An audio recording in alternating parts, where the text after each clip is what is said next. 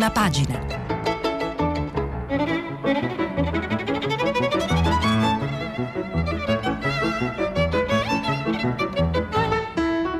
Questa settimana i giornali sono letti e commentati da Stefano Zurlo del quotidiano Il Giornale. Per intervenire telefonate al numero verde 800 050 333. Sms WhatsApp, anche vocali, al numero 335 5634 296.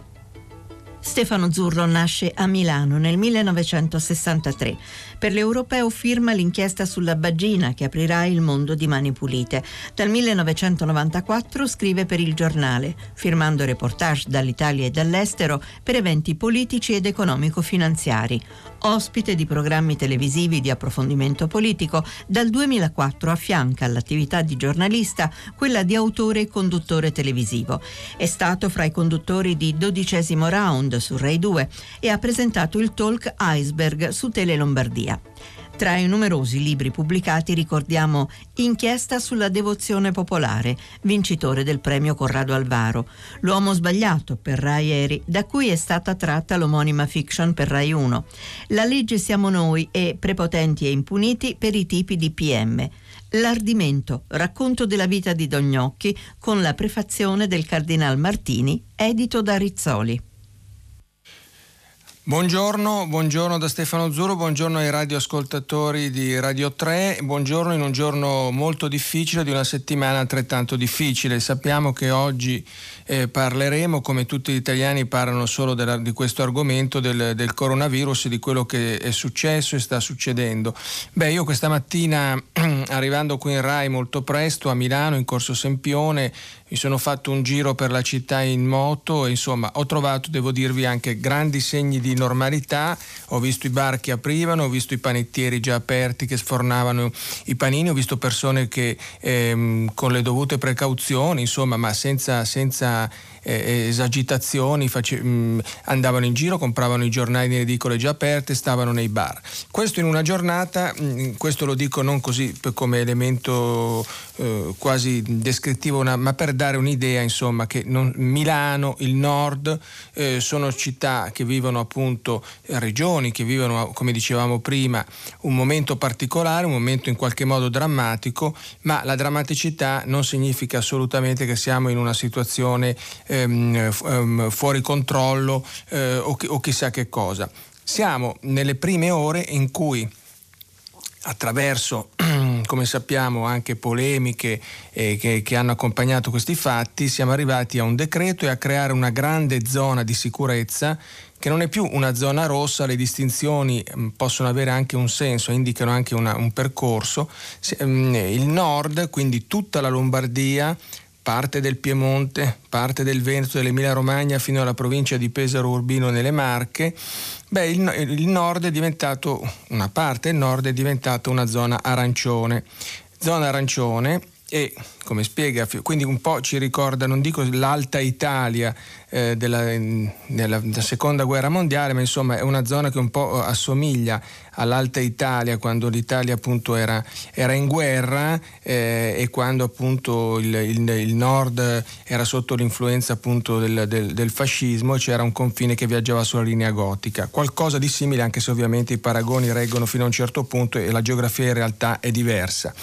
E allora cerchiamo anzitutto di capire che cosa che cosa porta questo decreto che come dicevamo è arrivato tra polemiche, molta confusione, bozze che hanno circolato eh, ovunque. Beh, Fiorenza Sarzanini sul Corriere della Sera ci spiega questo eh, con due pagine tutti i passaggi, i punti per quello che si riesce a capire, ma insomma si dice di una grande zona di sicurezza che comprende la Lombardia e province e mira al contenimento del contagio da coronavirus. Quali sono i punti fondamentali? Allora, il decreto libera le zone rosse del Lodigiano e del Padovano, quindi non ci sono più, ma fissa però nuove regole per evitare gli spostamenti. Un provvedimento, eh, questo è molto importante, che non blinda le zone ritenute a rischio, ma di fatto divide in due l'Italia. Come vedete, insomma, anche le parole sono un po' in equilibrio, sono in equilibrismo nel tentativo di capire, di definire, di delimitare que- questi confini e fin dove arrivano i divieti e fin dove eh, si ha libertà nel circolare e in tutto il resto. Le verifiche, allora, le, le, le verifiche all'interno di comuni e regione saranno a campione, quindi non dobbiamo pensare ecco, so, all'esercito, a un confine di Stato e dunque saranno i cittadini, questi sono i punti fondamentali, verifiche a campione, i cittadini che dovranno dimostrare di avere necessità a varcare il confine della zona di sicurezza con un'autocertificazione.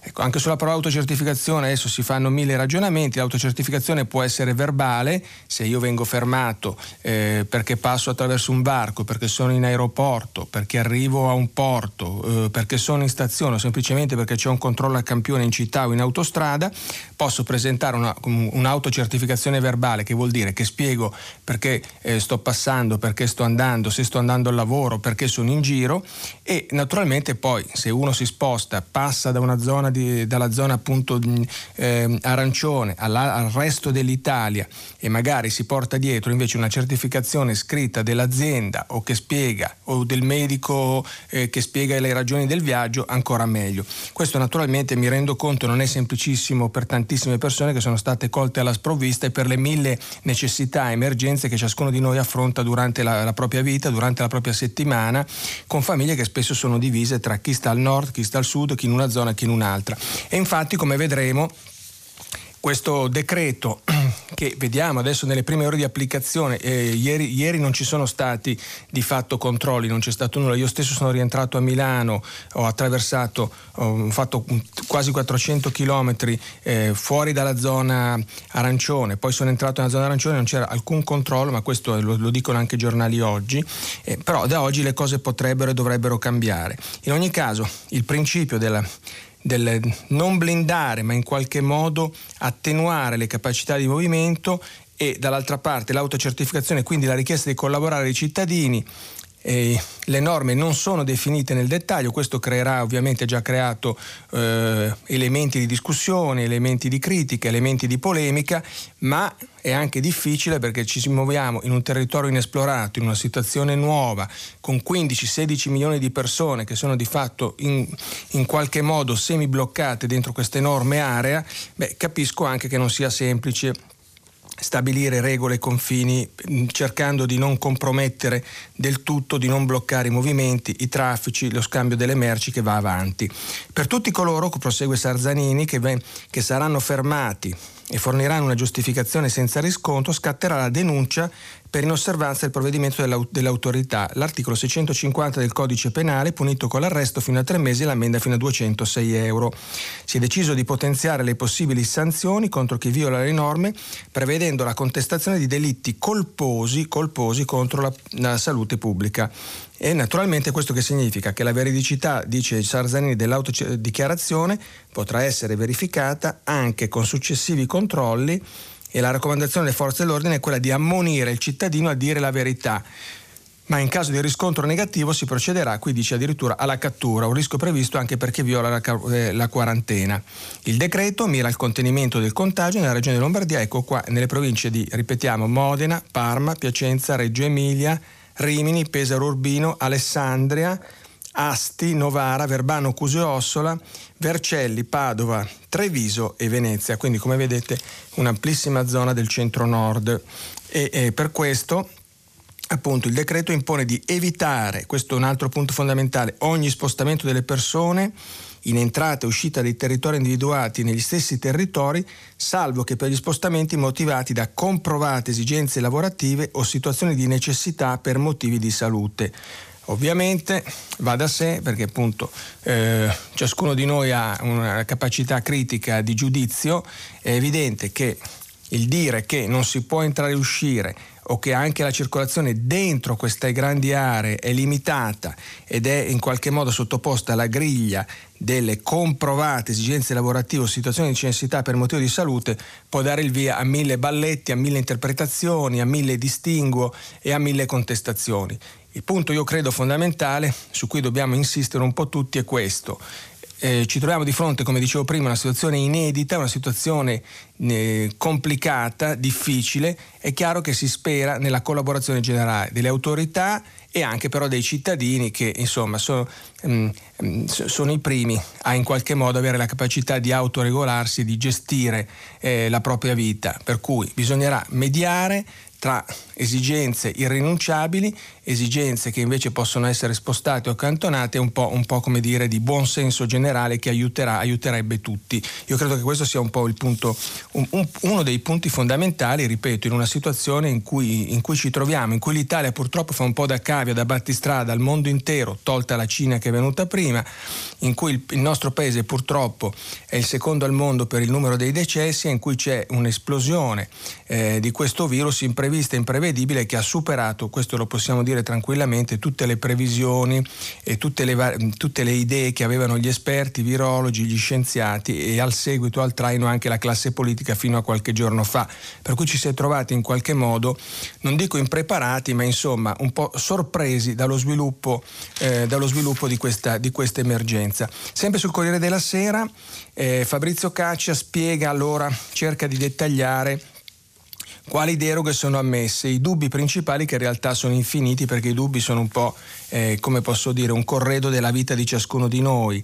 Eh, ci sono degli esempi che vengono fatti, per esempio come superare i blocchi dimostrando le esigenze di salute e lavoro, credo che questo riguardi un po' tutti noi sia un punto fondamentale. E allora qui dice fuori dalle limitazioni di entrata e uscita nelle zone arancioni sono gli spostamenti per comprovate esigenze lavorative di salute. I controlli delle forze dell'ordine sulle strade saranno appunto a campione, gli interessati potranno comprovare i motivi dello spostamento con qualsiasi mezzo inclusa, eccola qua, una semplice dichiarazione verbale. Insomma, uno spiega perché sta in giro.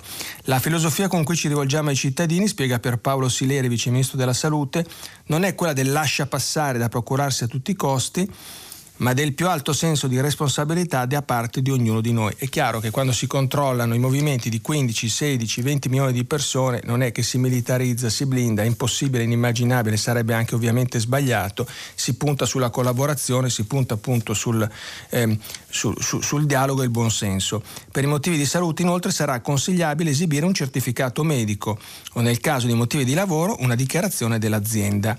Ma attenzione, avverte il Vice Ministro, in caso di dichiarazione o autocertificazione mendace scatta la denuncia. E poi ancora, qui un esempietto che fa sempre il Vice Ministro Pierpaolo Sileri, eh, fa due esempi limite per tentare di spiegare ai cittadini come comportarsi. E, e qui proprio aperte le virgolette e parla il Vice Ministro, se io abito in un'altra città e ho una mamma di 90 anni senza assistenza domiciliare che vive in una delle zone di sicurezza, eh, posso invocare questo buon motivo per raggiungerla, anche se poi dovrò stare attento a rispettare le misure anticontagio. Ma se i miei genitori, pur anziani, stanno bene, non potrò raggiungerli violando le zone di sicurezza perché preso dalla nostalgia di casa. Insomma, se la mamma novantenne non sta tanto bene e da sola si può si può superare il varco, si può superare questa sorta di confine virtuale e si passa, che poi non è solo virtuale, e si va a aiutarla.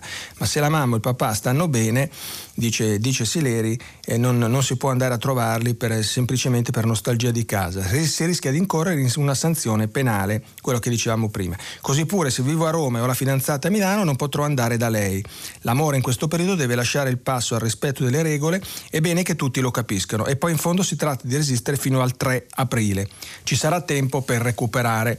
E quindi insomma, questi sono un po' gli esempi che vanno avanti con appunto i controlli, funziona, funzioneranno regolarmente i bus e metropolitane, ma bisognerà cercare di mantenere il famoso metro interpersonale, come viene chiamato, un minimo di distanza, stop assoluto in tutta Italia messe, funerali in chiesa e matrimoni e allo studio naturalmente anche i risarcimenti, idem per, i, per chi aveva prenotato dei voli o dei viaggi, è chiaro che se uno dalla Lombardia o da parte del Veneto e del Piemonte non può uscire, tantomeno potrà andare a fare un viaggio, si stanno studiando soluzioni, si stanno studiando i rimborsi, i voucher oppure appunto l'idea di mm, offrire un'alternativa. Poi ci sono mille situazioni che sono impossibili da regolamentare, ci saranno ovviamente anche perdite e danni, questo mi pare, mi pare purtroppo evidente. Un altro punto fondamentale è la chiusura alle 18 di bar e ristoranti, anche qui accompagnati da eh, aiuti economici, eccolo qua, nel punto 5 nella spiegazione di Fabrizio Caccia sul Corriere della Sera, gli uffici pubblici restano aperti in tutta Italia, ma perché le attività di ristorazione e bar nelle zone di sicurezza sono invece consentite,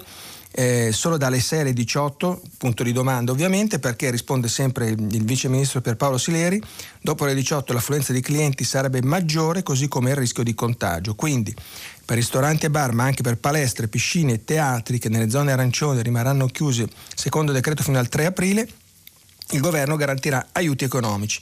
I clienti abbonati alle varie attività avranno modo di ottenere rimborsi e rinnovo. Infine, per ristoranti, negozi e centri commerciali, questi ultimi, attenzione, chiusi nel fine settimana nelle zone di sicurezza, quindi nelle zone di sicurezza i centri commerciali sono chiusi nel weekend, la regola che vale per tutto il territorio nazionale è quella di contingentare gli ingressi e garantire le distanze di sicurezza pena la chiusura dell'esercizio e una sanzione amministrativa. Insomma, siamo in una situazione assolutamente inedita, in una situazione assolutamente nuova, accompagnata, come dicevamo, da, molte, da molti elementi che vanno valutati, la crisi dell'economia, il, il, pasticcio che c'è stato sulle bozze del decreto che ha, che ha, creato molta confusione, lo vedremo in qualche commento, e purtroppo anche... Eh, altri due elementi in qualche modo più sociali che dobbiamo notare in queste ore. Primo, la, la fuga Mm, chiamiamola così, dalle grandi città, soprattutto da Milano, perché poi Milano è la città più eh, importante, ma non solo da Milano, i treni sono stati presi l'altra notte eh, d'assalto, la gente è scappato, ha cercato di scappare al sud e questo ha provocato una sorta di come possiamo dire, ehm, non dico di rabbia, ma insomma di moto, di, di, riprovazione nelle regioni del sud che si sono viste eh, arrivare eh, moltissime persone via treno, via autobus in tutti i modi e quindi paure, eh, attenzione, quarantene. adesso analizzeremo un, un, nel dettaglio questo, questo, fenomeno assolutamente impensabile fino a, fino a poche ore fa e poi un altro risvolto sociale assolutamente drammatico di, di queste ore eh, di cui dobbiamo dare notizia, la rivolta che è un po' scoppiata in tantissime carceri italiane di fronte alle restrizioni restrizioni che naturalmente se mettono a dura prova la nostra libertà, figuratevi in un carcere dove magari si vive in attesa di un colloquio, di una visita e qui tra sospensioni, eh, rinvii, difficoltà e sono scoppiate le rivolte e sono rivolte pesantissime, ci sono stati tre morti a, a, a Modena e una situazione molto difficile anche nel carcere di di Pavia con sequestro di alcuni agenti, eh, la, l'apertura delle celle e poi ci sono stati però diciamo, mh, disordini in tantissime, in tantissime, carceri italiane a quanto leggiamo da Salerno a Opera. E questo è un altro elemento che dovremo monitorare perché le carceri eh, beh, certamente rappresentano un ambiente difficilissimo, uno degli ambienti più, più, difficili e sono in qualche modo, lo possiamo dire, eh, un termometro eh, della situazione della società. Quindi una rivolta una situa- nelle carceri ci fa pensare anche a un grado di difficoltà, di saturazione e di disorientamento che in realtà vive tutta la società e che lì naturalmente si esplicita in forme molto più, molto più forti, molto più estreme. Come vedete sono moltissimi risvolti di questa vicenda eh, che si pongono. Un altro ancora a cui dobbiamo, che dobbiamo accennare naturalmente è quello del, del calcio e quello dello sport, poi lo riprenderemo con le partite surreali che si sono disputate alla fine di un estenante, anche qui tira e molla di molta confusione, ordine e controlli, si sono disputati a porte chiuse, ma eh, insomma è stata una giornata triste, il derby d'Italia vinto dalla Juve contro l'Inter, alla fine quello che, che, colpisce di più è appunto la polemica che ha accompagnato il, il, il, il derby d'Italia rispetto appunto ai, al gol di Dybala o, o, alla, o alla, vittoria, o alla vittoria della, della, della, della Juventus.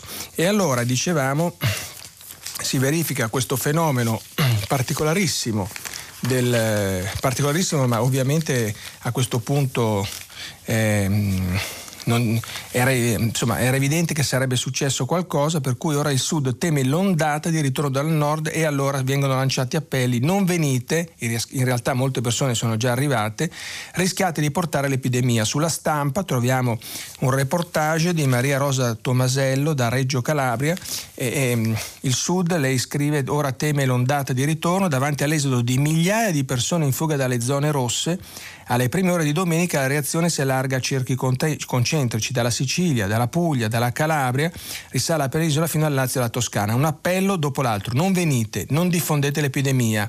Insomma, quindi è una cosa anche, come possiamo dire, molto, lo possiamo dire, molto antipatica, molto epidermica e che però ovviamente trova una giustificazione perché ci sono aree del paese dove l'epidemia è arrivata molto di meno, il contagio è molto meno evidente, eh, insomma tutto il centro e soprattutto il sud e quindi c'è il timore che alla fine questa ondata di persone arrivate disordinatamente nelle ultime ore provochi un incremento, un aumento del, del, del contagio. E qui stiamo anche a un'ordinanza dopo l'altra, scrive appunto Tomasello, eh, quarantene per chi rientra dalle aree più colpite del paese per evitare anche che il virus dilaghi, portando al tracollo il sistema sanitario che come sappiamo in molte regioni del sud è tra l'altro molto fragile, e il conto delle vittime a cifre insopportabili. Il primo ad alzare un argine è il presidente pugliese Michele Emiliano, nella notte tra sabato e domenica firma il provvedimento che impone l'isolamento a chi arriva dalla Lombardia e dalle 11 province del nord.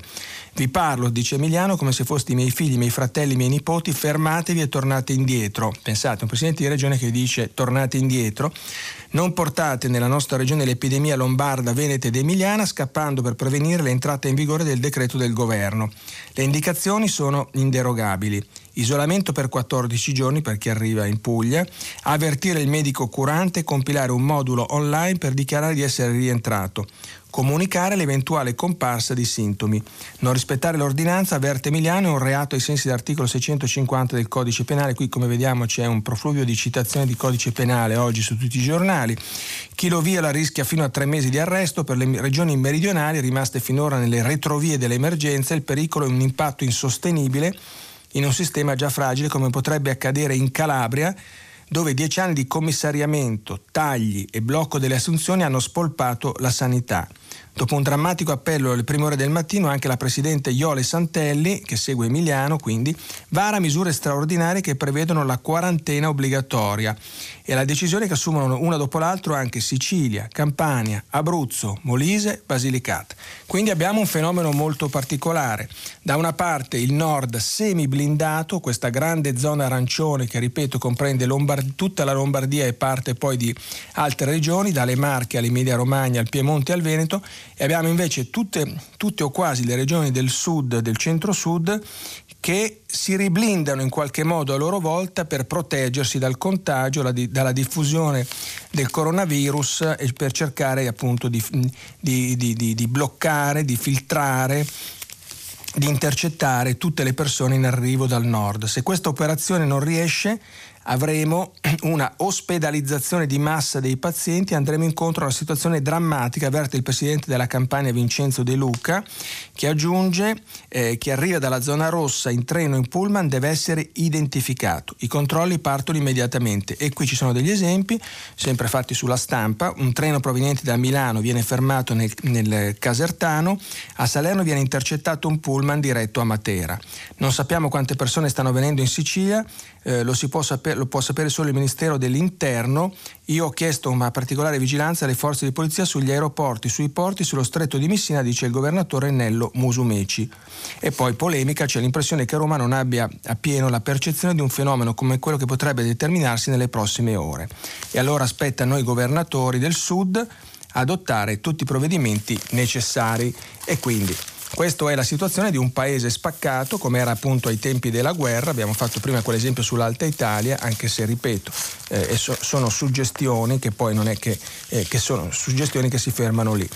Questo è il quadro, eh, dicevamo, fra polemiche e critiche. Io cito alcuni articoli, alcuni editoriali che arrivano su questo punto. Sul Corriere della Sera Antonio Polito, come sempre molto lucido e molto sobrio, spiega smettiamo di, smettiamola di biasimarci in l'altro, stiamo commettendo tutti degli errori, alcuni madornali e spiega siamo in una situazione eh, nuova e cita chi ha sbagliato, l'elenco è molto lungo, gli abitanti del nord, lui dice, eh, in fila davanti agli impianti di risalita per godersi l'ultima neve di primavera sbagliano, eh, ma era chiaro fin dall'inizio che per noi italiani la cosa più difficile sarebbe stata rinunciare al nostro way of life, trasformandoci in animali asociali adattarci alle regole di un'economia di guerra, soprattutto di fronte a una bella giornata di sole. Quindi secondo lui hanno sbagliato. Ehm, stanno sbagliando i nostri giovani. Nelle famiglie è difficile convincerli a non uscire la sera e ordinarglielo non sappiamo più perché la nostra generazione di genitori è stata la prima a ribellarsi ai padri, ma anche la prima a, obbedire ai figli. I ragazzi si sentono invulnerabili, sottovalutano quanto possano vulnerare chi è più debole di loro, ma la colpa è nostra. Abbiamo detto per settimane che morivano solo i vecchi e i malati, che non c'era da preoccuparsi e ora chiediamo loro il coprifuoco. Sbagliano anche le autorità di governo, qui la critica si fa diciamo più politica, la confusione dei decreti dell'altra notte non è stata il primo passo falso e c'è da temere che non sarà l'ultimo. Abbiamo regole inadatte a un'emergenza come questa, bisogna consultare centinaia di persone in 20 regioni diverse prima di prendere una decisione e le fughe di notizie, come quella appunto dell'altra sera, sono all'ordine del giorno. Se stiamo facendo oggi cose che si potevano fare già ieri, è chiaro che le scelte compiute finora non sono bastate. Le stesse norme adottate sono così eccezionali che non si capisce bene come applicarle. Per buona parte della giornata di ieri gli imprenditori si chiedevano se le merci possono viaggiare, i pendolari se possono viaggiare, i lombardi, gli emiliani, i veneti, i piemontesi se tra una provincia e l'altra ci si può spostare per non diventare grida manzoniane, i decreti hanno bisogno di norme applicative e di controlli. Ma chi se la sente di litigare mentre la casa brucia? Ecco, questo è il punto a cui arriva Polito. Chi può scagliare la prima pietra, con l'eccezione dei medici e degli infermieri che stanno combattendo in prima linea, rischiando la salute e sopperendo alle deficienze di un sistema sanitario impoverito negli anni, ognuno di noi ha qualcosa da correggere nei suoi comportamenti prima di puntare l'indice accusatorio. C'è infatti soltanto una situazione peggiore di quella che stiamo vivendo ed è l'esplosione di forme di egoismo sociale, di anarchia, il dissolversi dell'autorità di chi, di chi tiene il timone. Ci sarà tutto il tempo per fare i conti di questa crisi, il panorama politico ne uscirà così stravolto che oggi è inutile per tutti attardarsi nei conflitti di prima. Ora, e siamo alla conclusione, il dovere civico di ognuno di noi è solo di dare una mano, di fare la sua parte, di accettare i sacrifici richiesti da molto tempo. Abbiamo imparato a vivere di soli diritti è giunto il momento, accade nella storia di una nazione, dei doveri.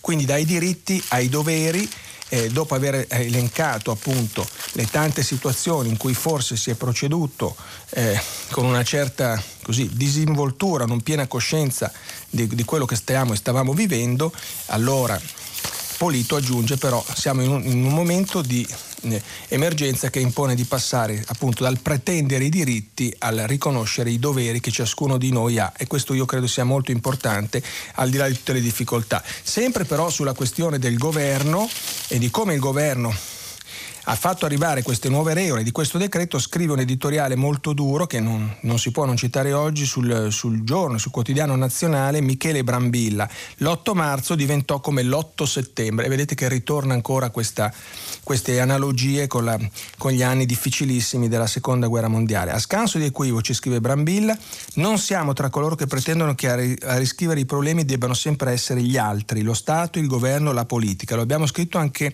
ieri. Siamo noi italiani italiani, ciascuno di noi deve avere la responsabilità principale di quello che accadrà nelle prossime settimane. Siamo noi a dover cambiare stili di vita per evitare, o meglio per limitare il disastro.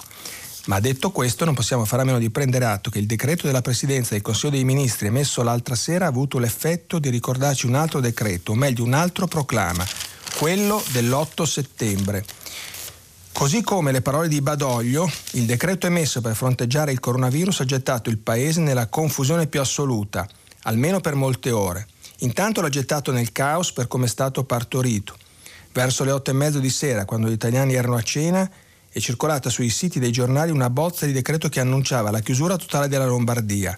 Anche ammesso e non concesso che ai giornali non sia arrivata da nessuno dell'entourage del governo, i responsabili della comunicazione del Premier avrebbero dovuto intervenire subito, smentire o confermare. Non l'hanno fatto. Al contrario poi è arrivata prima una seconda bozza e infine, quando gli italiani erano a letto, il testo definitivo insieme a una conferenza stampa di Conte. In secondo luogo è un decreto di cui si capiva a volte poco e a volte nulla. Luca Zaia, quindi governatore del Veneto, ha detto ieri che per sapere che cosa veniva chiesto di fare ai cittadini occorreva una circolare attuativa. È stato un signore. Avrebbe dovuto dire che certi passaggi soprattutto quelli che riguardano gli spostamenti, sembravano una supercazzola di Tognazzi. E poi quali sono le comprovate esigenze lavorative e quali no? E che cosa vuol dire evitare? È un'esortazione? E le forti raccomandazioni a non uscire di casa? Ma uno Stato non esorta e non raccomanda, deve imporre regole e prevedere sanzioni. Dopo l'8 settembre, nel caos più assoluto, ci pensarono gli italiani, o almeno alcuni di essi, a rimettere le cose a posto. Ora occorre però il contributo di tutti. Beh, questa cosa delle forti raccomandazioni, eh, del, delle esortazioni, beh, ricorda appunto alcuni divieti tipicamente italiani, per esempio nei tribunali, luoghi pubblici dove si è scritto no, è assolutamente vietato, come se la prova vietato da sola non bastasse, avesse bisogno di un avverbio e di un rafforzativo. D'altra parte un paese anche nelle difficoltà, nei momenti drammatici come questo si porta dietro insomma i suoi tic, i suoi difetti, i suoi ritardi e le sue debolezze. Questo per segnalarvi eh, appunto il quadro complessivo. Eh, su tutte queste cose risponde in una lunghissima intervista a Repubblica fatta da Stefano Cappellini proprio il Presidente del Consiglio Conte eh, che cerca anche di spiegare alcuni elementi. Allora io riporto alcuni brevi passaggi, partiamo proprio dalla polemica. Non è stato Palazzo Chigi, chiede Cappellini in Repubblica di oggi, pagina 2, a far trapelare questa bozza? Assolutamente no, risponde Conte, a tarda sera quando la bozza è stata inviata, come prevede la legge ai ministri e presidenti delle regioni ci siamo ritrovati con un paese che discuteva di misure provvisorie su cui io stesso mi ero riservato di effettuare definitive valutazioni. Beh, questo è un po' quello che diceva prima Polito che tutti sappiamo che per prendere una decisione, questo fa parte purtroppo dei limiti del nostro sistema, si devono consultare 20 regioni, centinaia di persone in un balletto infinito. D'ora in poi Prosegue Conte, adotteremo contromisure severe affinché situazioni del genere non si ripetano più. La riservatezza degli atti normativi in corso di formazione va tutelata al massimo grado. Questo sulle polemiche. Poi, quanto alla, alla questione, domanda, ora buona parte Nord Italia è zona rossa, ma resta grande confusione sul senso di restrizioni, deroghe e sanzioni. Una nota esplicativa della Farnesina dice che ai cittadini basterà presentare motivi di lavoro per ottenere il via libera agli spostamenti. Risposta del Premier. Il nord non è propriamente una zona rossa perché non abbiamo posto un divieto assoluto di ingresso e di uscita tra le due grandi aree del paese. Abbiamo però introdotto delle limitazioni alla circolazione delle persone che valgono anche all'interno dell'area settentrionale. Tutti sono invitati a diradare le occasioni di trasferimento limitando le, esigenze, limitando le esigenze lavorative a casi di necessità e motivi di salute. Necessità, salute, esigenze lavorative, diradare, questi sono i verbi che usa il Premier, naturalmente questo, ripeto, sta in bilico tra cooperazione, discussione, eh, buonsenso, desiderio di collaborazione da parte di ciascuno di noi e poi naturalmente quell'elemento di eh, quando non si prendono decisioni drastiche assolute, ultimative, taglienti, è chiaro che poi ci sono margini appunto di confusione, di interpretazione, di furbizia e tutto il resto che già sappiamo. Conte va avanti a spiegare Naturalmente si parla un po' di tutto, continueremo ad agire seguendo le linee della massima precauzione e della proporzionalità delle misure messe in campo rispetto all'evolversi della situazione. Beh, su questo devo dire che il Premier è stato un po' preso in contropiede quando a febbraio è esploso il virus, ha parlato, aveva parlato, ricorderete, intorno al 20-21 febbraio, appunto di provvedimenti proporzionati, proporzionali al, al, al problema, poi in realtà l'Italia in un giorno o due, specialmente il nord, specialmente Milano, sono stati travolti dal, da, dall'escalation diciamo, del, della, della, situazione, del, del, dell'emergenza del virus, ci sono state tutta questa serie di misure, le aree rosse e poi un ulteriore strappo eh, si è consumato appunto in questo weekend con questa accelerazione. Ricorderete che solo venerdì o sabato si parlava a livello di governo, di regione e anche di, di, su tutti i giornali, in televisione, si parlava di istituire una, un'ulteriore zona rossa in alcuni comuni all'imbocco della Val Seriana alle porte di Bergamo. Su questo altre polemiche perché sembra che la regione Lombardia, l'assessore alla sanità Gallera, abbia spinto per chiudere questi comuni, queste zone dove il contagio è molto forte, il governo avrebbe Qui naturalmente usiamo il condizionale temporeggiato e poi a quel punto eh, la situazione che già era difficile, che in qualche modo rischiava, rischia di, forse in parte è sfuggita di mano, almeno stando ai numeri, alla diffusione del contagio, la reazione è stata quella di istituire appunto questa grandissima zona arancione nel nord con relativi decreti e polemiche di cui parliamo. E quindi prosegue Conte, la vera differenza la devono fare i cittadini, quindi qui lui lancia un appello a tutti gli italiani, dobbiamo fidarci degli scienziati, Manteniamo la distanza di un metro, evitiamo baci, abbracci, strette di mano, rispettiamo le altre regole. Per parte nostra, con il decreto legge approvato venerdì sera abbiamo predisposto un piano straordinario per rafforzare il personale medico e infermieristico, mentre con altre iniziative ci siamo garantiti alcune linee produttive qui in Italia per disporre di attrezzature specialisti per la terapia intensiva e subintensiva. E qui Conte poi un altro, eh, tocca un altro tema nevralgico, un altro tema decisivo che è un po' anche all'origine di queste misure, forse è una delle chiavi di interpretazione di tutto quello che sta succedendo, il problema di un sistema ospedali- ospedaliero che fa fatica eh, a, e rischia di andare in grandissima difficoltà nel contenere nel curare adeguatamente in terapia intensiva le persone che lo richiedono perché magari colpite appunto da, eh, da, da polmonite, insufficienze respiratorie. E qui c'è un'altra sfida nel, in questo momento per tutta l'Italia, che è quella di aumentare i posti in terapia intensiva. Ne parlava l'altro giorno il, diciamo, il numero uno di, di, una delle più grandi banche europee, che poi è Banca Intesa San Paolo Messina, che ricordava la sfida, a cui parteciperà anche Banca Intesa, di portare i posti letto in terapia intensiva in Italia da 5.000 a 7.500 con un aumento del 50%. Ehm, questo è uno, dei, uno, dei, grandi temi perché è chiaro che se non si riesce a curare eh, contemporaneamente tutte le persone che hanno bisogno della terapia intensiva e questo purtroppo comincia ad emergere in alcuni reparti, anche raccontato già dai giornali, beh allora la situazione si fa ancora, ancora più difficile, drammatica e, e il rischio teorico, ma non, non, propriamente teorico, è quello di arrivare a una sorta di lotteria per cui se curo eh, una persona rischio di non avere il letto disponibile per un'altra persona che è in una situazione altrettanto difficile che ha assolutamente bisogno del ricovero in terapia intensiva. E allora lui spiega, Conte, andiamo avanti con, questa, con le sue risposte, non è stata una decisione facile quella del decreto, eh, sappiamo che stiamo chiedendo alle famiglie, ai tanti genitori con i figli, qui parliamo appunto della chiusura delle scuole, altro elemento eh, di difficoltà enorme per milioni di italiani e con la data del 3 aprile, che poi non si sa ancora cosa succederà dopo, abbiamo chiesto un approfondimento al Comitato Tecnico Scientifico per avere tutte le informazioni utili e necessarie ad assumerci la responsabilità politica di questa decisione. Nei prossimi giorni avremo un quadro più chiaro sugli effetti delle misure adottate e decideremo se prolungare questa misura comunicandola per tempo alle famiglie. Poi gli viene chiesto appunto del tasso eh, di, di, mortalità del coronavirus che in Italia sembra essere molto alto eh, e si chiede perché e, voglio, e, e Conte spiega il tasso di letalità può dipendere da tanti fattori, anche dalla diversità di stili di vita e dal fatto che la nostra popolazione è più anziana di quella cinese. Va detto che, come è stato rilevato all'Istituto Superiore di Sanità, nella stragrande maggioranza di questi casi si era in presenza di persone con patologie pregresse. E poi si parla naturalmente delle misure economiche, abbiamo messo sul piatto 7,5 miliardi di euro per sostenere le imprese più direttamente colpite, ma anche le famiglie e i lavoratori con opportuni ammortizzatori sociali e infine ho apprezzato, dice Conte, i, segna- i, chiari segnali di collaborazione della Commissione europea. In casi eccezionali come quello che stiamo vivendo, peraltro la flessibilità di bilancio è prevista e la utilizzeremo eh, pienamente. E insomma, qui c'è tutto il grande tema del rapporto con l'Europa, Europa che devo dire si è morsa in ordine sparso, come al solito, si è persa un'occasione di collaborazione, almeno fino ad oggi speriamo che le cose cambino. Ci sono state, come raccontano i giornali, anche guerre assurde per le mascherine, perché eh, magari l'Italia ha bisogno di mascherine che non vengono date da altri paesi europei, che sono state requisite.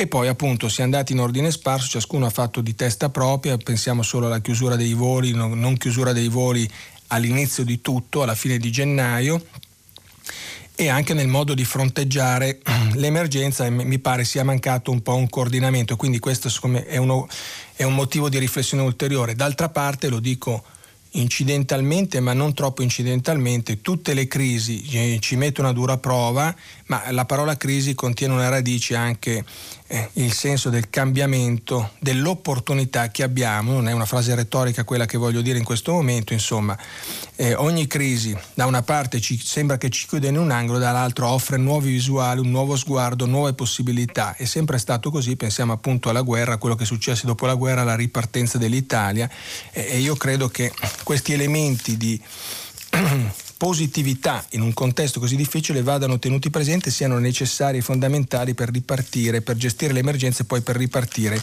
eh, subito dopo. Dobbiamo dar conto negli ultimissimi minuti di quello che purtroppo è successo nelle carceri, eh, lo accennavo prima, dopo aver appunto segnalato questa lunghissima inter- intervista di Conte che risponde alle critiche e cerca di aprire il futuro e dice insomma l'ora è buia ma ci riprenderemo, la supereremo.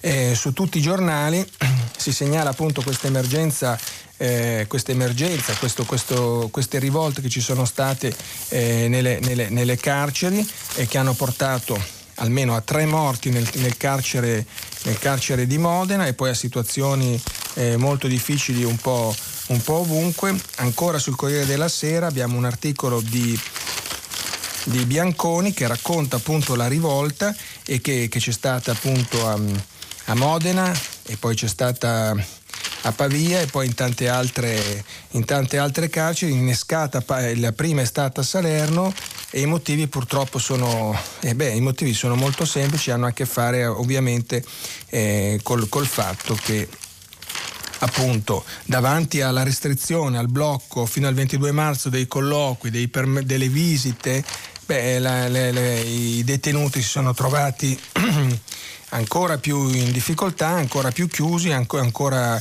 eh, più isolati e poi naturalmente bisogna immaginare le voci che circolano, circolano, nella società, quindi a maggior ragione nelle carceri dove le possibilità di, di verificare, di controllare sono ancora minori e quindi eh, il titolo dell'articolo di Giovanni Bianconi, nelle carceri rivolta, tre morti a Modena, Pavia, agenti sequestrati, istituti di pena occupati, detenuti sui tetti, incendi e devastazioni, blitz e cariche.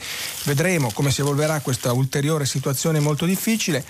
E io volevo concludere ritornando ancora una volta a Repubblica ehm, perché eh, viene affrontato anche il tema del calcio, che è uno dei grandi pilastri, lo sappiamo, pilastri nazionali, e beh, ieri si è giocato, si sono giocate queste partite in un contesto, in un contesto appunto, com, come si dice in questi casi, surreale, no? gli stadi vuoti, poi anche qui polemiche infinite, interminabili, eh, si gioca, non si gioca cosa fa il governo, cosa non fa il governo, ancora una volta un po' la debolezza di fronte, dell'esecutivo di fronte a una situazione che forse andava gestito meglio. Maurizio Crosetti scrive quanto è assurdo tutto questo, la partita, i risultati, la classifica, quanto è bello il gol di Dybala, appunto ieri nel Juventus Inter, eppure non conta quasi niente, si è giocato lo stesso pallone rischiando di giocare con la vita della gente. Il calcio italiano su Alfa Centauri, su un altro sistema stellare, remoto, senza certezze, forse senza vergogna. Domani chissà la farsa finisce, si può vivere senza campionato, qui si tratta di vivere e basta.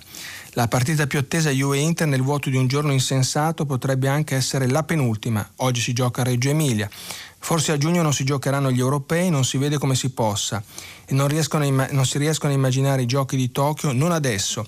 Solo il campionato ha saputo immaginare vivere la sua domenica più impossibile dai giorni della guerra. Del resto abbiamo un governo che prima chiede, e qui siamo di nuovo alle polemiche col governo, il governo prima chiede le dirette in chiaro eh, e non le ottiene, c'è una legge, pensa un po', poi lascia in piedi le partite ma chiude le porte degli stadi e un istante prima che si cominci vorrebbe che non si giocasse del tutto.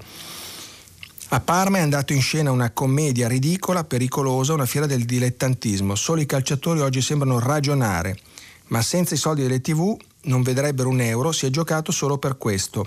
Poi si sono eh, abbracciati e baciati, dopo ogni gol una mucchiata. Fuori dall'hotel dell'Inter decine di persone scriteriate dietro le transenne, pareva la coda agli ski lift nel weekend. E tra una gara e l'altra l'insopportabile pubblicità degli spritz. Mi auguro, dice il campionato si ferma, di, che il campionato si fermi, dice il ministro Spadafora, eh, estenuato e impotente, ma un governo non si augura, un governo ordina. Poi certo c'è stato Juventus Inter, il rimbombo, le voci, eh, Ronaldo e tutto il resto la Juve si è preso perché la Juve è più forte dell'Inter, eh, ma che cos'è la classifica? Quanto vale?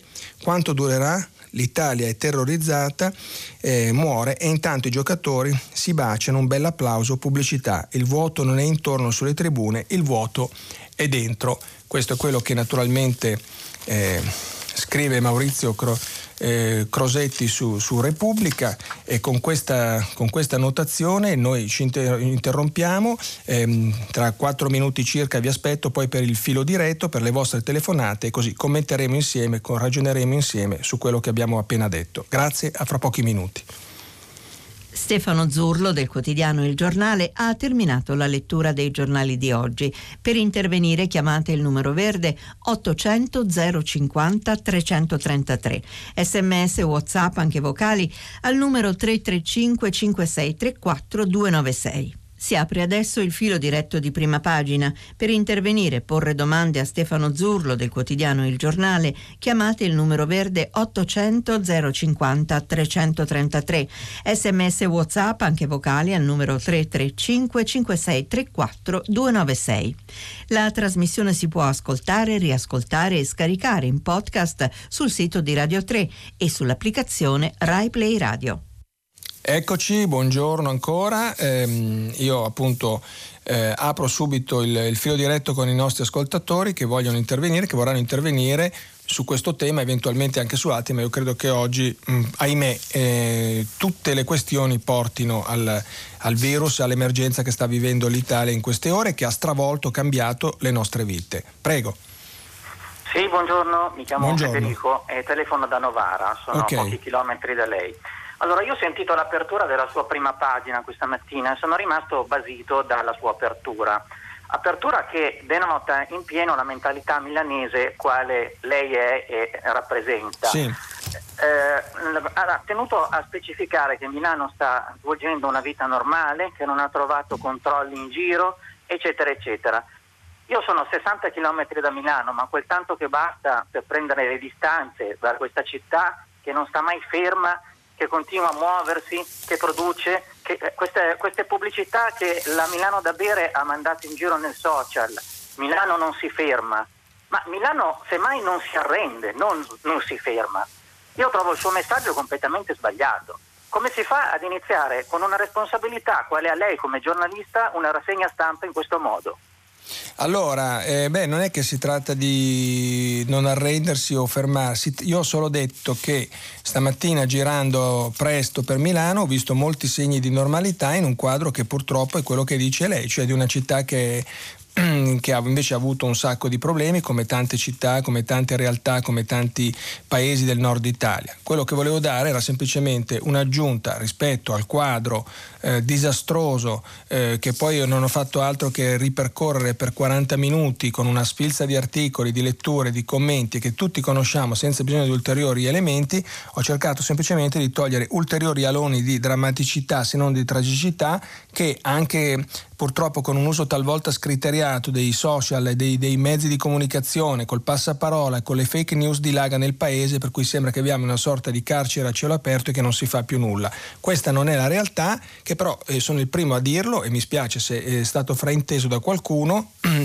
eh, è una realtà molto difficile, eh, perché poi appunto eh, è vero quello che dice lei, la città non si arrende, ma i danni eh, all'economia, eh, alla società, alla, alla vita di relazioni, a tutto quello che si siamo, senza contare l'emergenza degli ospedali, è fortissima a Milano come nella sua città, come in altre realtà d'Italia e tutto il paese è sconvolto. Ma credo di non aver fatto altro che spiegare questo sconvolgimento che peraltro tutti conoscono senza bisogno di ascoltare il sottoscritto. Ho cercato di dettagliarlo in profondità mm, per 40 minuti, quindi il calcio sospeso, la rivolta nelle carceri, le polemiche sul decreto, i controlli che scattano in queste ore a campione, non solo a campione, nei porti, negli aeroporti, sulle strade e autostrade, le difficoltà enormi dell'economia, il turismo che è azzerato, eh, la vita di relazione che di fatto è sospeso e poi ne parlavo prima, la chiusura che va dalle terme agli, agli impianti di sci e poi i cinema, i teatri, eh, le messe che sono sospese, non so cos'altro dovrei aggiungere, il calcio a porte chiuse che forse si ferma, abbiamo parlato anche del, dei grandi eventi sportivi in attesa e poi una sorta di gigantesco punto di domanda su tutta la nostra vita nelle prossime settimane. Prego, andiamo avanti. Sì, buongiorno, sono Lucia, chiamo da Padova. Buongiorno. E io spero che lei mi, mi, aiuti a capire perché sono leggermente imbufalita, diciamo. Problema delle carceri. Quando ho sentito la notizia delle rivolte nelle carceri, io veramente sono saltata per aria. Ma questi individui, perché non posso chiamarli in maniera diversa, si rendono conto di dove sono e perché sono in quel posto? hanno capito la situazione della popolazione che è fuori, che è separata perché vive in zone rosse, i sacrifici che devono fare, tutto quello che sappiamo ovviamente. Quando una signora presidente di Antigone mi viene a dire che togliere i colloqui ai detenuti è una cosa drammatica, si rende conto di quello che dice? Qual è la drammaticità di queste persone che sono dentro per loro volere, o le persone che sono fuori. Pensiamo ai medici che magari non vanno a casa da giorni perché sono in prima linea nell'ospedale e stanno facendo sappiamo che cosa. Ma si rendono conto? C'è qualcuno che glielo può spiegare? A questo punto mi viene da dire, ma lasciateglieli i colloqui, metteteli in una zona separata, chissà che si infettino, poi ovviamente non verranno curati perché loro non hanno diritto alla sanità, perché tasse non ne pagano. Perché sprecare l'operato di questi poveri eroi disgraziati dei medici per persone che non lo meritano? Mi rendo conto di essere cattiva, ma veramente non ne posso più. Ma queste persone vantano solo diritti, non sento mai la parola doveri. Signora quando parlano di carceri, scusi. Grazie, grazie. Beh, le ricordo l'editoriale che citavo prima di Polito per tutti eh, diritti ma anche doveri e però qui tra i tantissimi sms che stanno arrivando ne arriva uno di segno esattamente opposto. Nelle carceri sovraffollate non hanno aumentato lo spazio bensì hanno vietato i colloqui. Puntini di sospensione, vergogna. Allora, signora, io le dico, il, ciascuno ovviamente risponde, reagisce come può alla situazione in cui si trova, per cui le difficoltà sono enormi per tutti, per chi è fuori ma anche per chi è in carcere. E allora ehm, i colloqui vengono vietati, lei dice perché questi signori aspettano vogliono i colloqui, vogliono i colloqui, perché ovviamente una persona che è detenuta, che è chiusa in carcere, con tutti i motivi per cui è chiusa in carcere, qui non, è, non, non, non assolviamo ovviamente niente, nessuno ci mancherebbe, è chiaro che eh, vive un'ulteriore tensione, un ulteriore momento di, di difficoltà. Eh, accennavo poi prima, non a caso, che potrebbero anche contare le voci, eh, le, le, le, così, i boatos, i rumors che si diffondono in tutti gli ambienti della società, figuratevi in un carcere dove le notizie arrivano filtrate e magari anche distorte nel passaparola. Eh, fatto sta che la situazione appunto è esplosa in tantissime carceri, io non mi associo a quello che dice lei perché secondo me il disagio eh, in, in, dire, in proporzione dentro la società eh, deve essere distribuito tra tutti e, e, chi ha un carico lo deve sopportare, ma bisogna cercare ovviamente di, eh, nei limiti del possibile di ridurlo. Mi rendo conto che la situazione è difficilissima, faccio io una notazione polemica che magari susciterà qualche polemica. Pensate a quello che è stato detto in un contesto completamente diverso, ovviamente solo poche settimane fa era uno degli argomenti cardine dell'Italia che parlava e discuteva di politica, le restrizioni che sono state imposte ai barconi in arrivo in Italia quando Salvini impediva ha impedito per qualche giorno lo sbarco dalle navi, la difficoltà di chi era a bordo, i malori, i malesseri, la privazione in qualche modo della libertà. Su questo, come sappiamo, il Parlamento ha votato non uno ma più processi e le operazioni diciamo, di, di questa questione adesso non se ne parla più perché abbiamo ben altro da cui pensare, ma quelle limitazioni che venivano date, giusto o ingiuste che fossero, alla libertà eh, di, di, di, movimento, di sbarco dei, dei migranti, eh beh, sono, sono un tema che oggi forse riguardiamo tutti quanti in un modo diverso, non più superficiale, ma diverso rispetto alle limitazioni impensate che prima vedevamo eh, come il fumo negli occhi, che oggi invece toccano tutti quanti, tutti quanti noi. Un altro sms, tra l'analogia con l'8 settembre, forse andrebbe citato anche il radicale cambio di posizione di alcuni organi di informazione che dopo aver sostenuto fino a pochi giorni fa la presunta esagerazione dell'allarme Covid-19 finendo per favorirne la diffusione, oggi si atteggiano a critici di chi avrebbe tardato troppo a misure di contenimento. Questo ci scrive Michele. Beh, su questo, questo è un tema molto interessante, vale a dire quelli che hanno detto non, non, non stiamo esagerando, eh, si sta facendo una campagna allarmistica insensata, esagerata, che turba solo l'opinione pubblica di fronte a un, a un problema importante ma non così grave e oggi invece c'è un aggravamento appunto complessivo. Ma io su questo punto molto controverso, poi ciascuno ovviamente ha le sue opinioni, dico soltanto che avendo parlato, interpellato come tantissimi colleghi, ho parlato con tanti esperti, virologi, lo accennavo anche prima, e scienziati, anche lì ho visto però posizioni molto diverse, ho visto analisi diverse e ho visto anche come possiamo dire, un affrontare la situazione in modo empirico, perché, ripeto ancora una volta, questo tipo di, emer- di, emergenza, di questa epidemia, con questa diffusione, con questa rapidità, beh, non è che abbia precedenti e quindi ci si muove anche un po' eh, in modo, non voglio dire sperimentale, ma insomma molto empirico e quindi alcuni scienziati, alcuni autorevoli eh, professori, medici, luminari che si sono espressi in un certo modo magari dieci giorni fa, se andate a leggere con attenzione le dichiarazioni di ieri della dell'altro ieri sono un po' cambiate. È evidente che la comunità scientifica non ha una voce sola, non è che ha una certezza sola, si parla in termini di probabilità, in termini probabilistici e, e questo naturalmente cambia. Ci sono state anche polemiche, lo ricordiamo nei giorni scorsi, dove qualche luminare, per esempio eh, professori del Sacco dicevano che questa epidemia è poco più di un'influenza e altri virologi come il professor Burioni che invece hanno lanciato un allarme eh, fortissimo. Eh, anche qui la scienza in qualche modo si divide, studia, interpreta, approfondisce e ahimè, bisogna dirlo, impara anche dai propri errori. Prego. Pronto? Buongiorno, buongiorno. Eh, buongiorno, sono Anna Maria e chiamo da Napoli. Senta, eh, dottor Giulio, io volevo fare una, diciamo, una, diciamo, chiamiamola quasi denuncia, io abito a Napoli, praticamente qui negli ultimissimi, ultimissimi tempi hanno chiuso ben due, tre ospedali, le dico anche i nomi, l'Incurabile, il San Gennaro e la Scalesi, eh, importantissimi che funzionavano molto bene, specialmente il San Gennaro.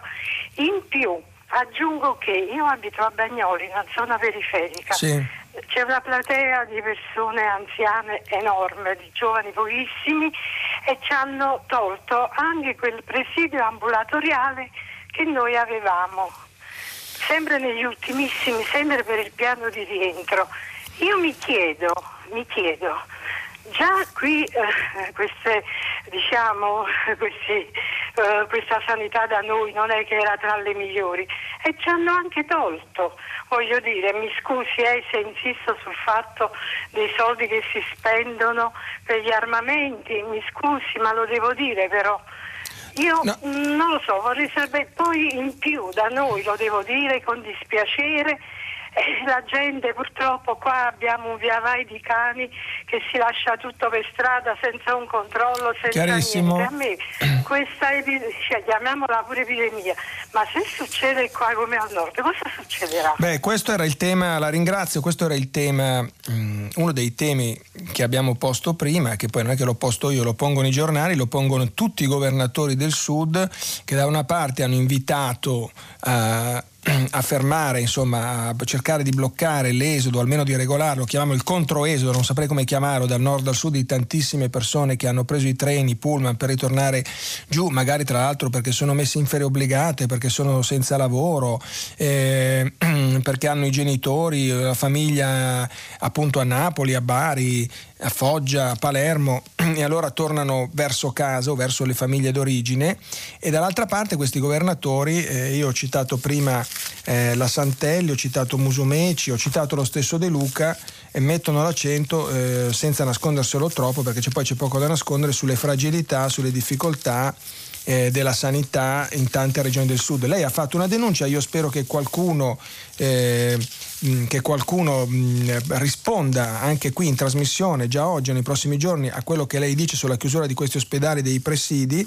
Io cito soltanto appunto dalla stampa di oggi l'intervista a Iole Santelli, neogovernatore eh, della Calabria, la, dice, chiede li, li, chi la intervista chiede appunto mh, eh, qual è la sua paura, dobbiamo considerare che già il primo decreto sulla zona rossa aveva determinato l'arrivo in Calabria di molte persone e in effetti le persone sottoposte a tampone con risultati positivi avevano tutti i collegamenti con le zone, le zone rosse del nord. Il decreto di sabato che non ha previsto contromisure per regioni del sud ha dato il via a un esodo di massa il timore di una diffusione massiva del contagio anche nelle nostre regioni è una possibilità realistica e quindi dice occorre controllare i treni, eccetera, eccetera, e poi arriva il punto, la sanit- che è molto simile, ahimè, a quello che citava la nostra radioascoltatrice due minuti fa, da Napoli, da Bagnoli, la nostra la sanità calabrese sottoposta da anni a piani di rientro, a commissariamento e infine c'è stato il decreto Calabria. La cura ha, stabili- ha stabilito ha debilitato fortemente il paziente sanità calabrese. Sono stati chiusi ospedali, effettuati tagli molto pesanti, non sono state autorizzate assunzioni di personale, risultato abbiamo una sanità che già boccheggia per offrire un servizio sufficiente, fronteggiare un'emergenza che ha portato al collasso una sanità modello come quella lombarda fa venire decisamente i brividi. Abbiamo predisposto il piano di emergenza, ma siamo consapevoli dei nostri limiti, quindi è molto realistica la presa di posizione della Santelli. Allora, qui intanto Tanti altri messaggi sempre su questo e sugli altri punti della questione, della crisi di queste ore. Eh, scrive Mauro, Zurlo, arancione cosa vuol dire? Divieti o consigli di non muoversi? Autocertificazione? Dipende dalla motivazione, una sfilza di punti di domanda, ma stanno delirando, ultimo punto di domanda molto, molto polemico, afferma Mauro. E poi ancora, c'era un messaggio da Verona, i venditori di alimenti, frutta, verdura, panettieri, pizzaioli a Verona non indossano mascherine protettive sanitarie, scrive Ale, ci sembra che il buon senso di un bambino capirebbe quanta responsabilità hanno, ma che purtroppo questa responsabilità viene disattesa e non c'è controllo. Eh, produrre mascherine per la fine di aprile è troppo tardi, dice appunto Alessandro toccando questo tema che è stato al centro anche di polemiche con i partner europei appunto sulle mascherine, ci porterà al collasso, non offendiamoci se il New York Times scrive che non rispettiamo le regole in Italia. Altro messaggio, scrive un medico, Paolo da Venezia, buongiorno, la Cina sta risolvendo l'emergenza con il contenimento, perché non possiamo farlo anche noi? Non vedo altre soluzioni, sono un medico, ribadisce. E beh, questo l'abbiamo, l'abbiamo detto, questo, il tentativo del governo è stato quello di imbrigliare eh, in assenza di, di, alternative plausibili, di imbrigliare il virus dentro le zone rosse, le prime zone rosse, quelle appunto dell'Odigiano e Avò, eh, nel, in Veneto e il tentativo, bisogna dirlo onestamente, non ha prodotto i risultati sperati perché i focolai non si sono chiusi e comunque il contagio è passato altrove. Poi ci sono state discussioni nel governo con la regione Lombardia nei giorni scorsi, lo accennavo prima perché ci sono altre zone con, con, picchi di contagio, una in particolare l'Imbocco, l'inizio della Valseriana, alza, eh, alcuni comuni come Nembro, Alzano Lombardo, si è discusso, poi alla fine si è stabilito di creare questa zona arancione, io capisco anche l'ironia di chi ci scrive e dice che significa arancione, boh, lo capiremo, speriamo in queste ore, significa in qualche modo appunto una limitazione delle nostre libertà, dei nostri spostamenti e di tutte le attività. Quanto sia, chiar- quanto sia questa, dove si, fin dove arrivi, lo spessore, la tridimensionalità di queste limitazioni non è, non è chiara e le polemiche che, abbiamo, um, che hanno accompagnato il, il, decreto, le bozze del decreto, le discussioni eh, quasi da bar che hanno accompagnato questo decreto le abbiamo descritte sia pure sommariamente. Vedremo adesso appunto come ci saranno e se ci saranno eh, controlli e poi vedremo un po' come si evolverà la situazione in queste ore. Prego. Pronto, sì, buongiorno. Io sono Valeria e chiamo da Peglio, un piccolo paese di, nella provincia di Pesarurbino, quindi buongiorno. nella nuova zona arancione. Buongiorno. Senta, io chiamavo mh, riagganciandomi a una piccola parte del, mh, dell'articolo di Polito in cui si fa riferimento alla difficoltà di tenere gli adolescenti in casa. Ehm, volevo dire che ehm, è difficile, ma penso, come appunto diceva Polito, che noi genitori abbiamo gli strumenti ehm, per farci carico di questa responsabilità, perché adesso ce l'abbiamo. Eh, anch'io ho un figlio adolescente che probabilmente non ho convinto, ma eh, lo obbligo a questo punto. E, mh, eh, però ecco, volevo anche dire che sta girando questa campagna, io sto a casa.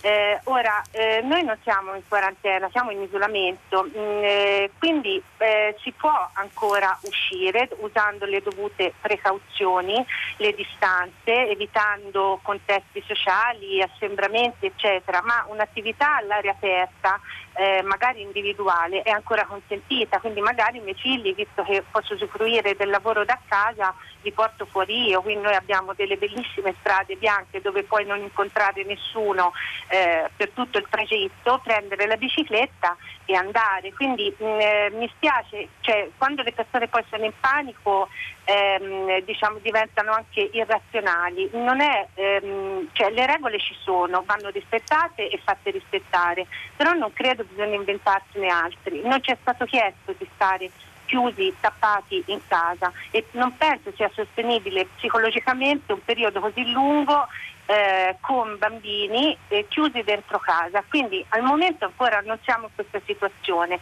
Le persone ehm, delicate, cioè le persone anziane, le persone che hanno... Eh, mi sente?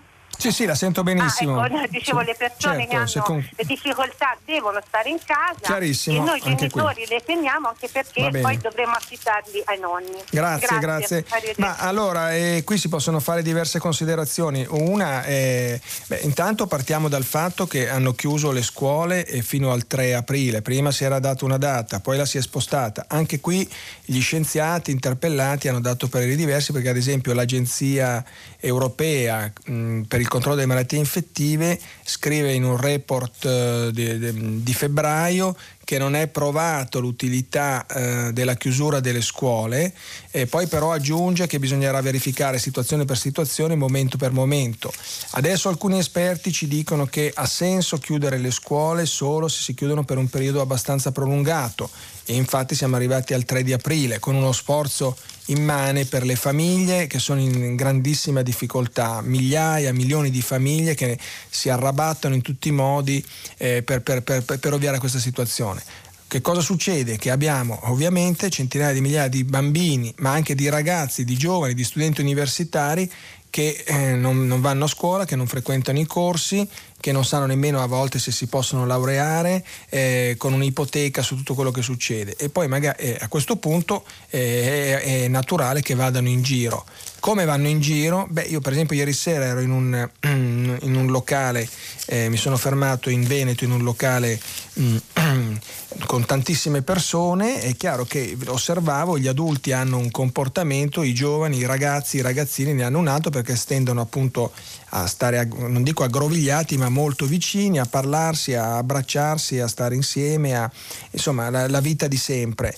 Su, su, questo ovviamente si può fare così, si può ragionare, si possono fare tanti, t- tante discussioni, si può educare per quello che si può educare in un momento così rapido, così veloce di qualche giorno, come ci diceva adesso questa ascoltatrice nonché mamma, e ognuno faccia quello che può nei limiti del buon senso, nei limiti del plausibile e del possibile. È inimmaginabile pensare che milioni di ragazzi si convertano a uno stile di vita più sobrio, non dico claus, eh, claustrale, ma insomma più, eh, più attento nel, nell'arco di una giornata però tutte le raccomandazioni, tutti gli aiuti, anche un po' come dire di, di, di, di, voce autorevole degli adulti che spesso non c'è e che ci dovrebbe essere di più, possono aiutare a sopperire, ad andare avanti, a migliorare questa situazione, che però, ripeto, ognuno fa, fa anche come può eh, in un momento così difficile e dove non esistono poi certezze assolute. Moltissimi altri messaggi. L'epidemia che non si ferma è l'italiano, qui molto polemico che si crede furbo invece stupido, grave errore, eccolo qua. Grave errore ci scrive Gino, contare sul senso civico dell'italiano che è pari a zero. Pessimismo cosmico, direi assoluto, saluti da Gino. E poi ancora qui un tema mm, particolare, eh, vari temi vengono toccati negli sms che ci stanno arrivando, eh, situazione pesante nelle strutture psichiatriche, ovviamente ognuno poi eh, vede in base alle situazioni che vive mom- momenti, ehm, pezzi della società particolari, dove persone che normalmente riescono ad avere una vita accettabile con queste restrizioni, non ricevere visite, non uscire, diventano ingestibili pesantissimo anche per il personale. Forse chi ci scrive è appunto un operatore che sta in una di queste strutture psichiatriche che immagino vivano appunto un momento difficilissimo di cui ovviamente nessuno parla perché ognuno ha da pensare alla propria di emergenze, ma immaginiamoci cosa succede in queste strutture. E poi ancora sul calcio, ne parlavamo prima citando l'articolo di Crosetti su Repubblica, è incredibile vedere come il calcio si ostini a continuare lo spettacolo come se niente fosse, cosa non si fa per i milioni e poi ci sono messaggi ancora sul sud, molto pesante, molto critico anche questo, il sud che accoglie senza fiattare orde di sconosciuti che sbarcano, si preoccupa all'eccesso per quattro lombar che arrivano in treno. Cordialmente Filippo Testa, anche lui ironico, corrosivo nella sua domanda. Ascoltiamo un'altra telefonata, prego. Pronto, buongiorno. Buongiorno. Eh, sono Alfonso e chiamo da Cosenza. Prego. Volevo intervenire riguardo la faccenda della Mm, insomma, dell'emergenza al sud che sì. Potrebbe manifestarsi nei prossimi, nei prossimi giorni, nelle settimane. La, le, elezioni, le, elezioni, regionali si sono tenute a fine, a fine, gennaio, il 26 se ricordo bene. Ah, tra l'altro e... ne approfitto scusi per dire che ovviamente, cioè, ovviamente proprio i giornali di oggi riportano la notizia dello slittamento delle elezioni in Val d'Aosta che erano fissate in aprile e andranno invece a maggio e poi si stabilirà immagino una data in base al decorrere, al, de, al, al decorso diciamo, dell'epidemia. Prego. Qui da noi eh, le elezioni sono tenute a fine gennaio sì, sì, e ancora, ancora non, non, è stata purtroppo mh, formata la giunta al completo, che ovviamente significa una, una capacità di governo mutilata. Ecco. Eh, ad esempio non abbiamo, non abbiamo, ancora la casella diciamo, della salute, non è stata, non è stata eh, assegnata. Eh, per cui un, credo che questo eh, sia un, un, grosso problema riguardo alla, alla gestione dell'emergenza, dell'emergenza, coronavirus che aggrava le già diciamo, precarie condizioni di cui parlava ieri la nostra governatrice. Eh, credo che sia un grosso problema e una diciamo, manifestazione di irresponsabilità in, in, questo, in questo momento solo questo. Grazie, eh, beh, questo è un tema, uh, un tema, importante perché le elezioni ci sono state in Calabria e, e non solo, uh, alcune giunte si sono, si sono, formate, altre come diceva lei sono in fase di formazione, poi sono previste ma forse verranno rinviate, chi lo sa eh, elezioni, sono previste elezioni in tante altre regioni italiane nei, nei, nei, prossimi mesi, in particolare nel mese di maggio. Speriamo che in quel momento la situazione sia già, sia già migliorata. Eh, d'altra parte le, il voto nessuno poteva prevedere, credo realisticamente, eh, poi tutto si può dire a posteriori, ma sempre a posteriori siamo tutti maestri, nessuno poteva prevedere a gennaio quello che sarebbe successo solo 15, 20, 25 giorni dopo io penso che la governatrice eh, Santelli, di cui ho letto prima questa intervista alla stampa, eh, abbia piena consapevolezza e accelererà i tempi eh, non solo per, per per, le, per, la giunta, ma per tutto il resto, per fronteggiare un'emergenza che comunque in qualche modo eh, sta arrivando, forse è già arrivata, eh, il contagio si può appunto, si deve cercare di contenere in tutti i modi, ma non è che, si possa, che una regione sia impermeabile alle altre. E quindi è da prevedere una situazione non ordinaria, speriamo il meno possibile eh, nelle, prossime settimane, vedremo come verrà fronteggiata. Già al nord ci sono state appunto difficoltà, ci sono grandi difficoltà, lo sforzo, lo accennavo prima, lo ricordo ancora, uno sforzo che però non riguarda solo il nord ma tutta Italia è quello di aumentare almeno del 50% i posti di terapia intensiva, poi ricavare riparti specializzati in tutte le situazioni possibili e poi ancora una grande collaborazione, io penso al di là delle polemiche, tra sanità pubblica e privata come si sta vedendo a Milano. Ci sono arrivati anche dei messaggi su questo punto dove per esempio mi scrive Paolo quanto e come la sanità privata contribuisce alla lotta al coronavirus. Io ricordo quello che ha detto il eh, professor Zangrillo, notissimo mm, primario di rianimazione al San Raffaele di Milano, eh, che in moltissime interviste nei giorni, moltissime, in alcune interviste nei giorni scorsi ha sottolineato appunto la collaborazione assoluta che c'è tra strutture pubbliche e private. Del resto gli ospedali privati in Lombardia non solo sono accreditati, sono parte di un circuito unico eh, diciamo nel, nel, con la sanità, col paziente che può scegliere dove andare, questo in condizioni ordinarie. In una situazione così difficile si saturano tutti i posti di, eh, disponibili, eh, tutti i reparti disponibili, eh, tutti i medici disponibili vengono impegnati, ci sono quelli che non fanno un riposo per giorni e giorni, lo sappiamo, la sanità privata credo che stia dando una mano molto importante. Ad, ad, aiutare a fronteggiare questa emergenza, naturalmente insieme ai, ai grandi ospedali pubblici, ai, ai, centri di riferimento che abbiamo imparato a conoscere dallo Spallanzani di Roma al Sacco di Milano. Prego. Sì, sono, sono io. Buongiorno, sono Andrea da Milano. Buongiorno. Eh, niente, io volevo rispondere molto brevemente alla signora di Padova che ha chiamato prima parlando dei, dei carcerati, eh, definendoli individui, tra virgolette. Questa cosa mi ha molto colpito perché è evidente che in una situazione eh, diciamo, psicologicamente caotica come quella che stiamo vivendo adesso, eh, gli istinti bassi riemergono.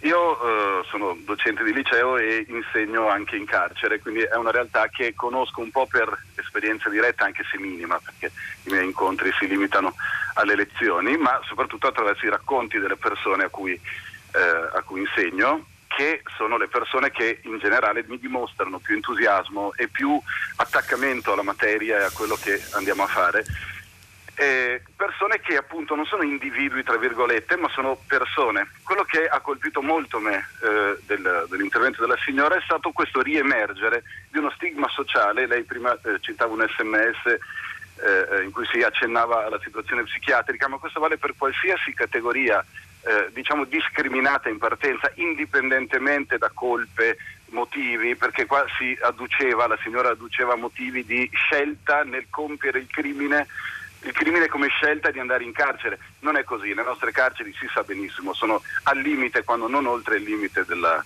eh, dei diritti umani, abbiamo subito sanzioni più volte dalla comunità europea. Certo. Credo, eh, credo che dovremmo ricordarci che tutti, indipendentemente dal nostro comportamento, siamo persone prima di essere quello che caratterizza poi quindi uno è una persona ma è anche un malato psichiatrico, un detenuto, un, un, un avvocato, un dottore, cioè siamo prima di tutto delle persone e questa cosa non va dimenticata mai perché altrimenti, eh, eh, altrimenti finiamo nel buio della giungla a lottare come inutili disperati. Ecco, questo era il grazie, eh, grazie. Beh, io la penso come lei, una situazione come questa eh, ci espone tutti a debolezze e fragilità. Mm, credo che prendersela con le persone più deboli fra i deboli non sia un esercizio molto positivo. Dopodiché ciascuno si assumerà ovviamente le proprie responsabilità, i sacrifici sono chiesti a tutti, alle persone libere come, come ai detenuti, come a tutti e vanno divisi in proporzione a quello che ciascuno ha a quello in cui ciascuno si trova a vivere. Su questo punto molti messaggi che chiedono ancora chiarimento. Eh, come funziona per i lavoratori, qui anche un po' una, chiamiamolo un lamento nel senso più alto della parola. Come funziona per i, lavori, i lavoratori e le lavoratrici dei trasporti sulla media e lunga percorrenza? Beh, tema anche questo delicatissimo, non hanno alcun tipo di protezione, frequentano normalmente luoghi e persone a rischio. Loro non hanno cari a casa o semplicemente non vanno a prendere qualcosa al bar e al ristorante. Questo ci scrive Ortensia da Roma. E poi Ma all'interno della zona arancione ci si potrà spostare fra la prima e la seconda casa? Si chiede Alessandro da Milano. Beh, direi di sì. Io credo di sì, poi verrò smentito naturalmente da qualche funzionario delle forze dell'ordine, ma io credo che ci si possa spostare eh, da, una, da, un, da, un, da, una, parte all'altra. Naturalmente, naturalmente ecco, se uno eh, evita i viaggi in continuazione, eh, come dicono alcuni esperti, c'è tanta gente in giro inutilmente, però sul, sull'inutilmente poi ovviamente si discute, ciascuno fa le sue valutazioni. Alberto ci chiede due paesi di comune diverso, sono un continuum abitativo. Posso andare da un paese all'altro? Ma io credo di sì. Di nuovo torna questo principio per cui ciascuno sa se va in giro a zonzo a perdere tempo, ma non credo che si vada in giro di questi tempi a perdere tempo, scusate il bisticcio linguistico, se uno poi si deve spostare perché deve andare a prendere il, il supermercato è nell'altro comune, perché il medico è dall'altra parte, per, per le questioni, per la vita normale mh, o per il lavoro, io credo che ci siano tutti i diritti per farlo. E poi eh, cercheremo di trovare un equilibrio al di là delle circolari che non ci sono, al di là delle polemiche che invece ci sono e sono pure continue e al di là delle, degli articoli del codice penale citati in questa o quella ordinanza. Ancora polemiche, se avessimo seguito i consigli del sindaco di Milano Sala, del sindaco di Bergamo Gori e di Zurlo che vi parla in questo momento, che tifavano per il diritto alla pericena, scuole aperte liete brigate in giro per locali, ci troveremo altro che impreparati, scrive polemicamente anche con sottoscritto Ettore. Qui ognuno fa le sue valutazioni, io sono di quelli che appunto ha cercato di sostenere nei limiti del possibile un bilanciamento, come appunto il sindaco di Milano, il sindaco di Bergamo e tanti altri, un bilanciamento tra i sacrifici richiesti e però il tentativo di tenere in piedi l'economia, il paese, tutte le attività che sono la, che sono la, nostra, la, la nostra, vita, la nostra esistenza, la specificità dell'Italia. Eh, forse eh, abbiamo esagerato, non lo so, io ho seguito anche i consigli, come accennavo prima, di autorevolissimi scienziati ed esperti che la pensavano esattamente in questo modo. Oggi, per una ragione o per l'altra, siamo a una stretta ulteriore, speriamo che sia una stretta che, de, che, dia, che, che, darà, che dia dei risultati tangibili. I prossimi 7-8 giorni, ci dicono gli esperti, sono decisivi e fondamentali, come peraltro ci avevano detto la settimana scorsa di questi 7-8 giorni. Eh, I sacrifici sono molto forti, ma soprattutto sono molto pesanti le ricadute economiche. Sottolinea per esempio in tanti articoli di giornali che non ho fatto in tempo a leggere il governatore del Veneto che si lamenta per la chiusura delle, delle, appunto, di gran parte del, di parte della, della, della regione Veneto eh, del blocco che è stato imposto e qui purtroppo sono in gioco, lo sappiamo, appunto i posti di lavoro, il turismo, i viaggi, l'economia, l'esportazione dei nostri prodotti, l'alimentare, ehm, la circolazione delle merci, un po' tutto appunto la specificità, la forza, il, il vanto, il talento del Made in Italy. E speriamo che questo sia un colpo che non duri troppo e che ci si possa riprendere al più presto. Ancora spazio per una telefonata o due, vediamo. Pronto, buongiorno. Pronto, buongiorno, mi chiamo Giovanni. Eh, da dove chiamo? Fare, eh, io chiamo da Tre Marche, da Civitanova Marche. Prego. Eh, brevissimamente, no, una riflessione perché mh, mm, diciamo, ho visto la compostezza sia di Papa Francesco, della Chiesa in generale, della CEI, che si sono abbastanza ben diciamo, secondate, hanno secondato abbastanza le richieste che venivano dai sanitari e dal nostro governo, ma anche tutto sommato anche in altri paesi, anche nei paesi islamici ho visto è stata ricordata la necessità di, di certe misure. E questo diciamo, un tempo la Chiesa avrebbe lanciato degli anatemi, no? 200 anni fa, di fronte a una pandemia come questa. Insomma, di, eh, ehm, invece diciamo, oggi gli anatemi li lanciano, e qui è la domanda, li lanciano le agenzie di rating e il Fondo Monetario Internazionale, che sono settimane che ci ricordano ogni mattina quanto sarà, gravi, quanto sarà difficile, quanto cade il PIL ogni giornata, di quanto salirà lo spread, in una uh, fiera di cattive notizie che, non, che, può far comodo a qualcuno, forse ad alcuni a chi fa investimenti, ad alcune banche non lo so, ma sicuramente non aiutano globalmente le popolazioni in difficoltà in generale. E questo quindi vorrei che un pochino voi giornalisti su questo cominciate a dire qualche cosa, sulla opportunità, sulla tempestività di questi interventi intempestivi e forse anche troppo interessati. Forse sarebbe il caso che il Fondo Monetario Internazionale cominci a fare delle domande a qualcuno se dopo questa grave pandemia per riprendere l'economia bisognerà ridottare le energie economiche, magari più che verso la produzione di armi, magari verso la produzione di beni di consumo per le popolazioni cioè, credo che non si può stare ogni mattina ad aprire il giornale e vedere il segno meno quanto sprofonderà. Va Questa bene. crisi durerà ancora un po'. Okay. Insomma, mi sembra che gli anatemi del Fondo Monetario Internazionale mi fanno, mi fanno, mi no, fanno no, va bene, va bene. va bene. Grazie, vado un po' veloce perché siamo quasi in chiusura e ci sono tantissime questioni che vorremmo approfondire. Beh, eh, sì, la Chiesa non lancia, non scaglia anatemi, la Chiesa sia, sia soggetta, sia pure controvoglia e a fatica alle misure stabilite dal governo, per cui c'è il divieto assoluto messe, cerimonie, sacramenti, battesimi, persino funerali, insomma.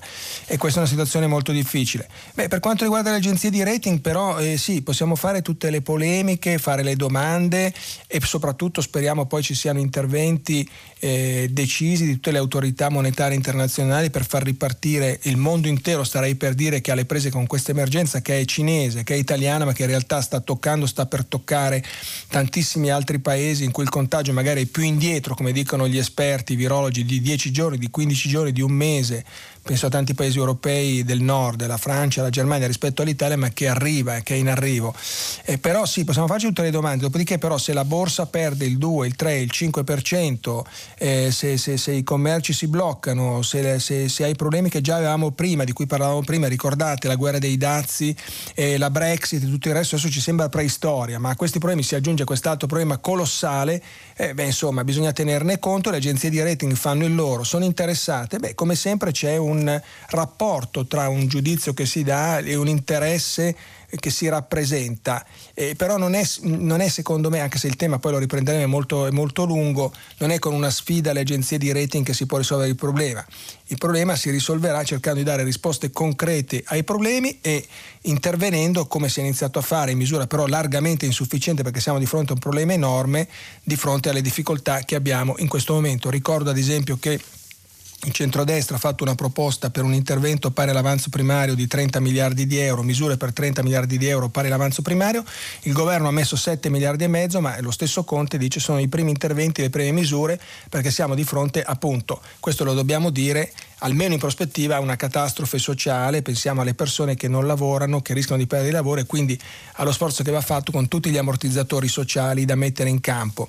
Allora, ultimissimi sms e poi chiudiamo. Il conduttore sta dicendo se non è possibile entrare e uscire dalla, dalla macro area arancione, da interpretazioni diffuse dai comuni, pare invece che il decreto stabilisca che non si può entrare e uscire da ogni singolo comune della macro area. Potrebbe chiarire questo aspetto, ma io ho, um, quello che ho chiarito è che ci si affida molto alla, alla responsabilità di ciascuno e sulla base di quelle tre direttrici che abbiamo detto prima, la salute, le necessità, il lavoro, ci si sposta. Se poi uno va in giro eh, per motivi, come posso dire, eh, futili, non necessari, ma qui le graduazioni, le sfumature sono infinite, eh, nel momento in cui venisse fermato per un controllo a campioni darà delle spiegazioni e vedremo le risposte che saranno date. Ripeto, bisogna trovare un equilibrio che non è automatico perché riguarda milioni e milioni di persone con milioni di situazioni diverse, però ciascuno sa che se si muove per necessità è una cosa, se lo fa per un'altra ragione, eh, eh, beh, allora le cose vanno diversamente. Cito un messaggio che mi fa piacere, la ringrazio per le sue parole, per le prime parole che mi sembrano oneste.